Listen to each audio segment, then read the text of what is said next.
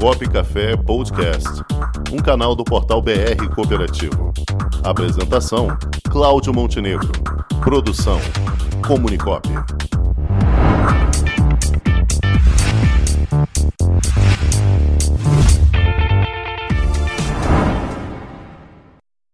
Muito bem, já está na linha conosco aqui nosso professor, consultor, Mauri Pimentel. Boa tarde, Mauri. Boa tarde, Montenegro, tudo bem? Tudo bom. Feliz em vê-lo aqui conosco em plena quarta-feira de cinzas, curtindo o nosso carnaval. Pois é, aqui. pois é. Carnaval, um carnaval diferente, né? É. Um carnaval com pouco movimento. É totalmente atípico. Mas não Bem tem... diferente do que, do que a gente está acostumado no Rio de Janeiro, né? Exato. Não tem carnaval, não tem apuração, mas tem copo café. E se tem Com copo certeza. café, tem Mauri Pimentel. Vamos lá, Mauri, com seu quadro Governança Corporativa. As últimas vezes falamos sobre os princípios da governança, a transparência e a equidade. E hoje, Mauri, o que vamos falar? Perfeito. Hoje nós vamos para o terceiro princípio, Montenegro, que é o princípio da prestação de contas ou do accountability. Né? Na prática não existe uma tradução literal, né? o termo correto é accountability, e, e não existe uma tradução literal para o português dessa terminologia. Né? Uma palavra muito típica do inglês, como é a saudade para a gente aqui, que não tem tradução para eles lá. certo. Né? Mas a melhor tradução que se encontrou para o accountability foi essa terminologia da prestação de contas. Quando a gente fala de prestação de contas, as pessoas imaginam prestar contas sobre alguma coisa que você fez, mas não é só isso. O princípio do accountability ele está ligado, sim, a prestar contas de todos os seus atos enquanto agente de governança, mas também prestar contas de tudo aquilo que você fez ou deixou de fazer. O princípio do accountability é muito claro ao dizer que nós somos, como agentes de governança, cooperados, eh, diretores, dirigentes, né, no caso, conselheiros de administração, conselheiros fiscais, auditores, todos somos responsáveis por tudo aquilo que fazemos ou eventualmente deixamos de fazer.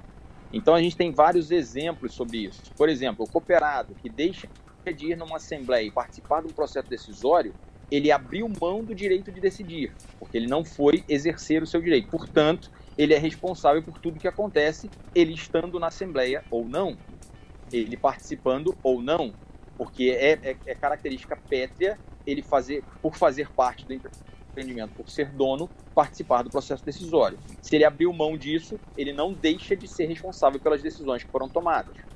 A mesma coisa serve para o dirigente, por exemplo, o conselheiro de administração, que eventualmente eh, toma para si atividades executivas e deixa de cumprir o seu papel enquanto conselheiro, passa a cumprir o papel de um diretor por cima desse diretor, esse conselheiro eventualmente está assumindo o risco de tomar uma decisão executiva inadequada, inapropriada, e isso gerar algum tipo de prejuízo para a cooperativa. Aí depois ele não vai poder dizer, ah, mas isso é papel do diretor. Não, é papel do diretor que você assumiu para si. Então você assumiu o risco sobre essa ação.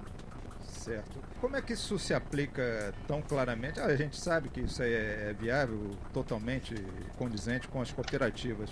Mas você pode nos dar isso um exemplo bem prático disso, Mauri? Tá, vamos lá.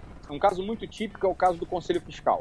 O Conselho Fiscal é um, é um agente de governança, né? O Sim. conselheiro fiscal ele é um agente de governança. É muito, muito comum a gente ouvir né, da- das cooperativas uma severa dificuldade na preparação técnica dos conselheiros fiscais para o exercício do seu papel. Porque existe toda uma necessidade de entendimento técnico aí dos conselheiros fiscais para que eles possam cumprir adequadamente o papel de conselheiro fiscal. E aí o que, que acontece? Muitas vezes o conselho fiscal acaba fiscalizando de forma mais superficial as demandas que lhe cabem.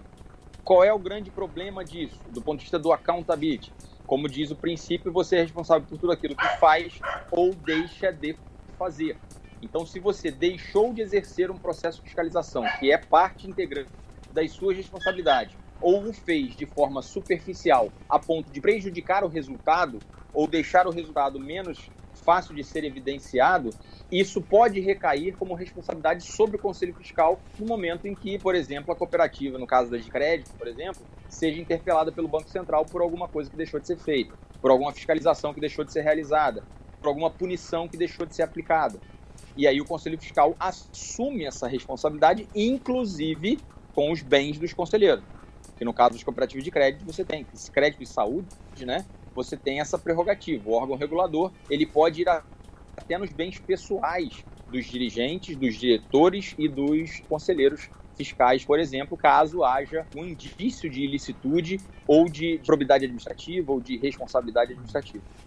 E nesses casos aí, Mauri, há critérios bem específicos para a eleição desses conselheiros. Não basta serem eleitos, né? Eles têm que também ter pois um, é. um, um histórico, né? Pois é. E aí eu diria para você que não só no Conselho Fiscal, como no Conselho de Administração, como na diretoria executiva, né? Inclusive nesses setores regulados já é muito claro que no caso da diretoria executiva, por exemplo, como a sua função é executiva, é executar aquilo que é determinado pelo sócio e executar de forma técnica, é mais importante que o cara seja preparado tecnicamente do que ele seja, por exemplo, cooperado. Eu posso ter um diretor de cooperativa de crédito hoje ou um diretor de cooperativa de saúde que sequer seja médico ou sequer seja cooperado da cooperativa de crédito.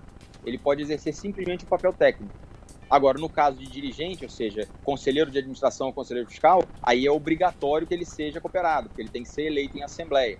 E para ser eleito em assembleia, ele tem que ser membro da cooperativa, membro não só funcional, mas membro efetivo né, da cooperativa, tem que ter capital integralizado e tudo. Então, para exercer essas funções, eu diria que, seja em qualquer cooperativa, né, mas em especial nas que fazem parte de setores regulados, é importante que o candidato a essas atividades, em função do princípio do accountability, o candidato a esses cargos eletivos ou aos cargos de diretor, por exemplo, ele, ele se prepare antes de forma adequada para o efetivo exercício da função. Porque a não preparação pode lhe, lhe impor determinadas condições, determinadas responsabilidades que você não está preparado para cumprir. E aí isso pode te trazer alguns problemas no exercício da atividade, no exercício da função, com o próprio órgão regulador, de cobranças do órgão regulador em relação a alguns resultados que você, se não tiver preparado, não tem como cumprir. É, agora, nesses casos aí, Maure, por exemplo, na, na, cooperativa de crédito, os nomes dos conselhos eleitos, eles são submetidos primeiramente a uma aprovação do Banco Central para serem homologados, né? Perfeitamente, perfeitamente. Hoje o Banco Central ele já homologa esses nomes. Na prática, hoje, nesse momento, ainda não se tem uma exigência muito profunda do Banco Central quanto à qualificação técnica. Na verdade, o Banco Central ele analisa muito mais a qualificação, é, diria que de, de idoneidade daquele candidato. Então, se o candidato não tiver nenhuma restrição dentro do sistema financeiro, se ele não tiver nenhum processo contra ele, aí o Banco Central normalmente autoriza, mas vai exigir o cumprimento das funções. E para o cumprimento das funções você tem que estar qualificado. Ele não exige a qualificação para te homologar. Isso nesse momento.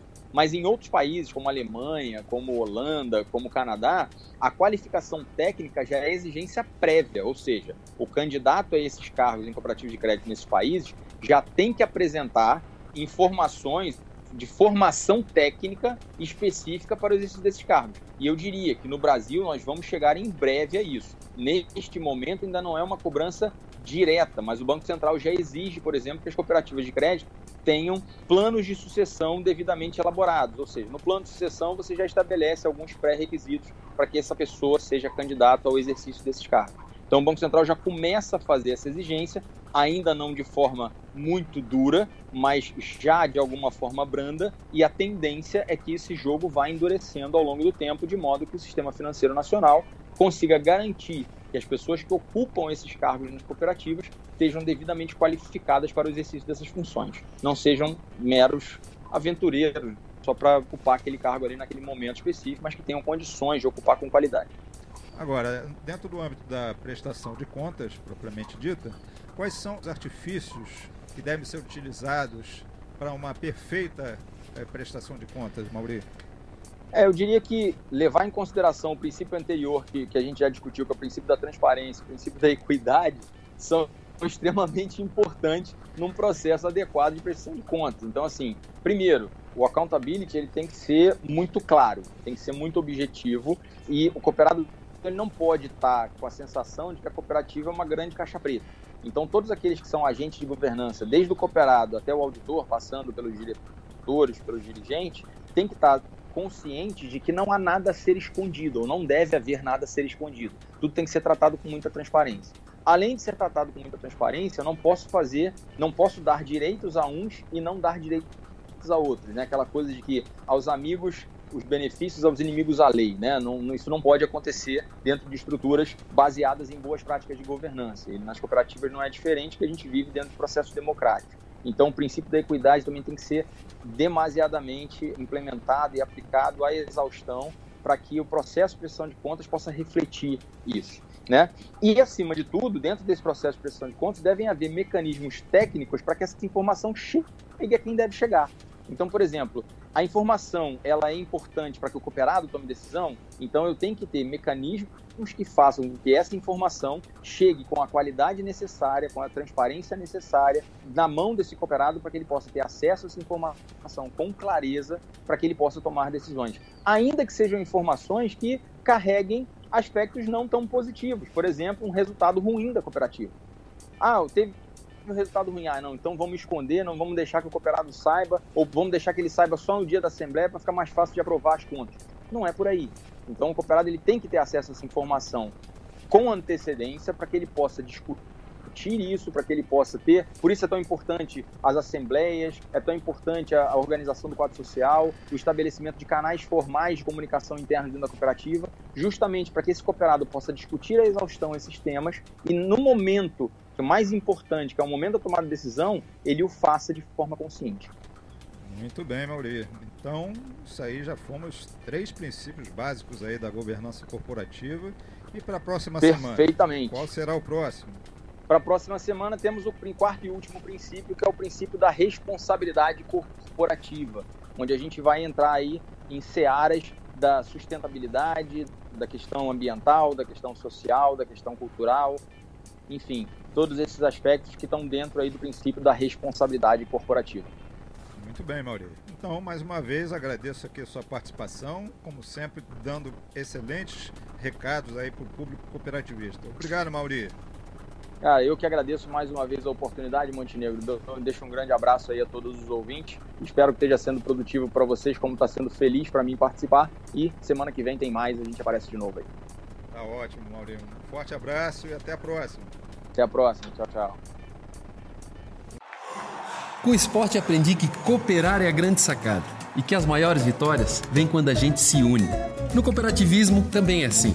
Mais do que um modelo de negócio, o COP é um jeito diferente de empreender e está espalhado por toda parte do campo à cidade, nos produtos e serviços, facilitando a nossa vida e gerando renda para muita gente. O Guga Kirten e quase 15 milhões de brasileiros já são COP. Vencer você também. Tudo ao seu redor já é. Somos.cop.br